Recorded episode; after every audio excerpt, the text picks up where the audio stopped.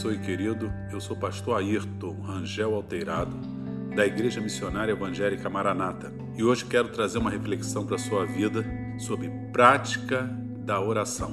1 Timóteo 2,1 que diz: Antes de tudo, pois, exorto que se use a prática de súplicas, orações, intercessões, ações de graça em favor de todos os homens, em favor dos reis e de todos que se acham investidos de autoridade para que vivamos vida tranquila e mansa, com toda piedade e respeito. Isto é bom e aceitável diante de Deus nosso Salvador, o qual deseja que todos os homens sejam salvos e cheguem ao pleno conhecimento da verdade. Paulo instruindo a Timóteo, que era um pastor à época, seu auxiliar, ele dá um princípio à igreja, que antes de qualquer coisa, a igreja tem a tarefa de oração. O Senhor Jesus já tinha dito isso o Sermão do Monte, famoso Sermão do Monte, falando sobre a oração, o Pai Nosso que nós conhecemos. Mas Paulo então faz uma instrução dizendo que antes de qualquer coisa, a igreja ou cristão tem o princípio de orar por todos os homens. Não fala só para os cristãos, fala para todos os homens, por todos os homens, por cujo objetivo de Deus é a bênção sobre a humanidade. A segunda inflexão, reflexão que o apóstolo Paulo nos traz é que também se deve orar pelas autoridades. Então, Paulo diz: ore por todos os homens. Agora, ore pelas autoridades. Ore por aqueles reis e autoridades. Por quê? Porque essas pessoas influenciam em centenas, milhares de pessoas. E Paulo diz qual o objetivo da oração. Ele diz que devamos ter vida mansa e tranquila. Então, Paulo queria que a sociedade fosse uma sociedade tranquila, mas ele diz mais que também deveria ser piedosa, temente, respeitosa. Então, Paulo diz: ore por todos os homens, ore pelas autoridades, para que tenhamos vida tranquila e vida de temor a Deus, de adoração, de respeito. Paulo diz que isso é bom diante de Deus. Então Deus se agrada quando nós oramos pelos homens e oramos por aqueles que têm influências sobre os homens, as autoridades, para que então desfrutemos de vida tranquila e podemos ter vida piedosa, temente a Deus. Isso Deus se agrada. Então, princípio de oração é que Deus ouve orações.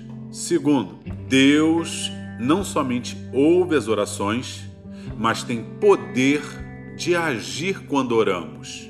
Terceiro, Deus principalmente interfere através das orações para que a sociedade seja abençoada. É por isso que a igreja, desde sempre, Paulo mandou orar sem cessar, é, Jesus ensinou-nos a orar, porque a oração do crente tem poder, não o poder em si, mas há um Deus que tem poder de interferir nos homens e nas autoridades. Deus se agrada quando o povo busca a Ele para que abençoe as autoridades, de onde virão as leis, de onde virão a, é, é, a proteção, as proteções civis, militares, de onde virão as, a, o suprimento econômico. Ore a Deus, porque de Deus vem toda a fonte.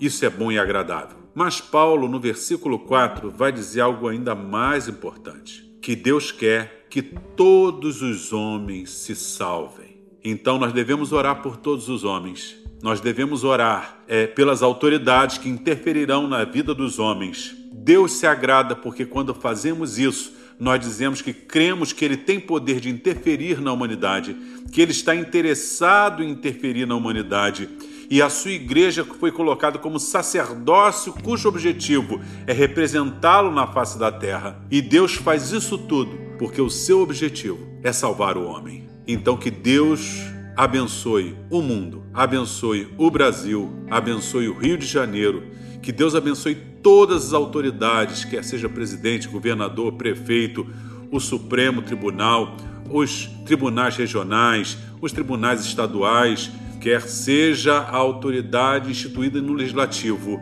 Oremos, busquemos a Deus intercedendo por elas, porque o objetivo maior de Deus na vida é salvação do homem. Eu vou orar por você nesse momento e pelo nosso país. Senhor, te agradecemos pela tua bênção, a bênção da vida. E agora te pedimos pela nossa nação, te pedimos que ela seja uma nação abençoada, que as autoridades sejam abençoadas. Te pedimos, ó Deus, que eu te peço que cada ouvinte seja abençoado e até aqueles que não estão nos ouvindo sejam abençoados, porque isso te agrada. Que o Senhor nos dê vida sossegada e tranquila, Senhor, e vida piedosa.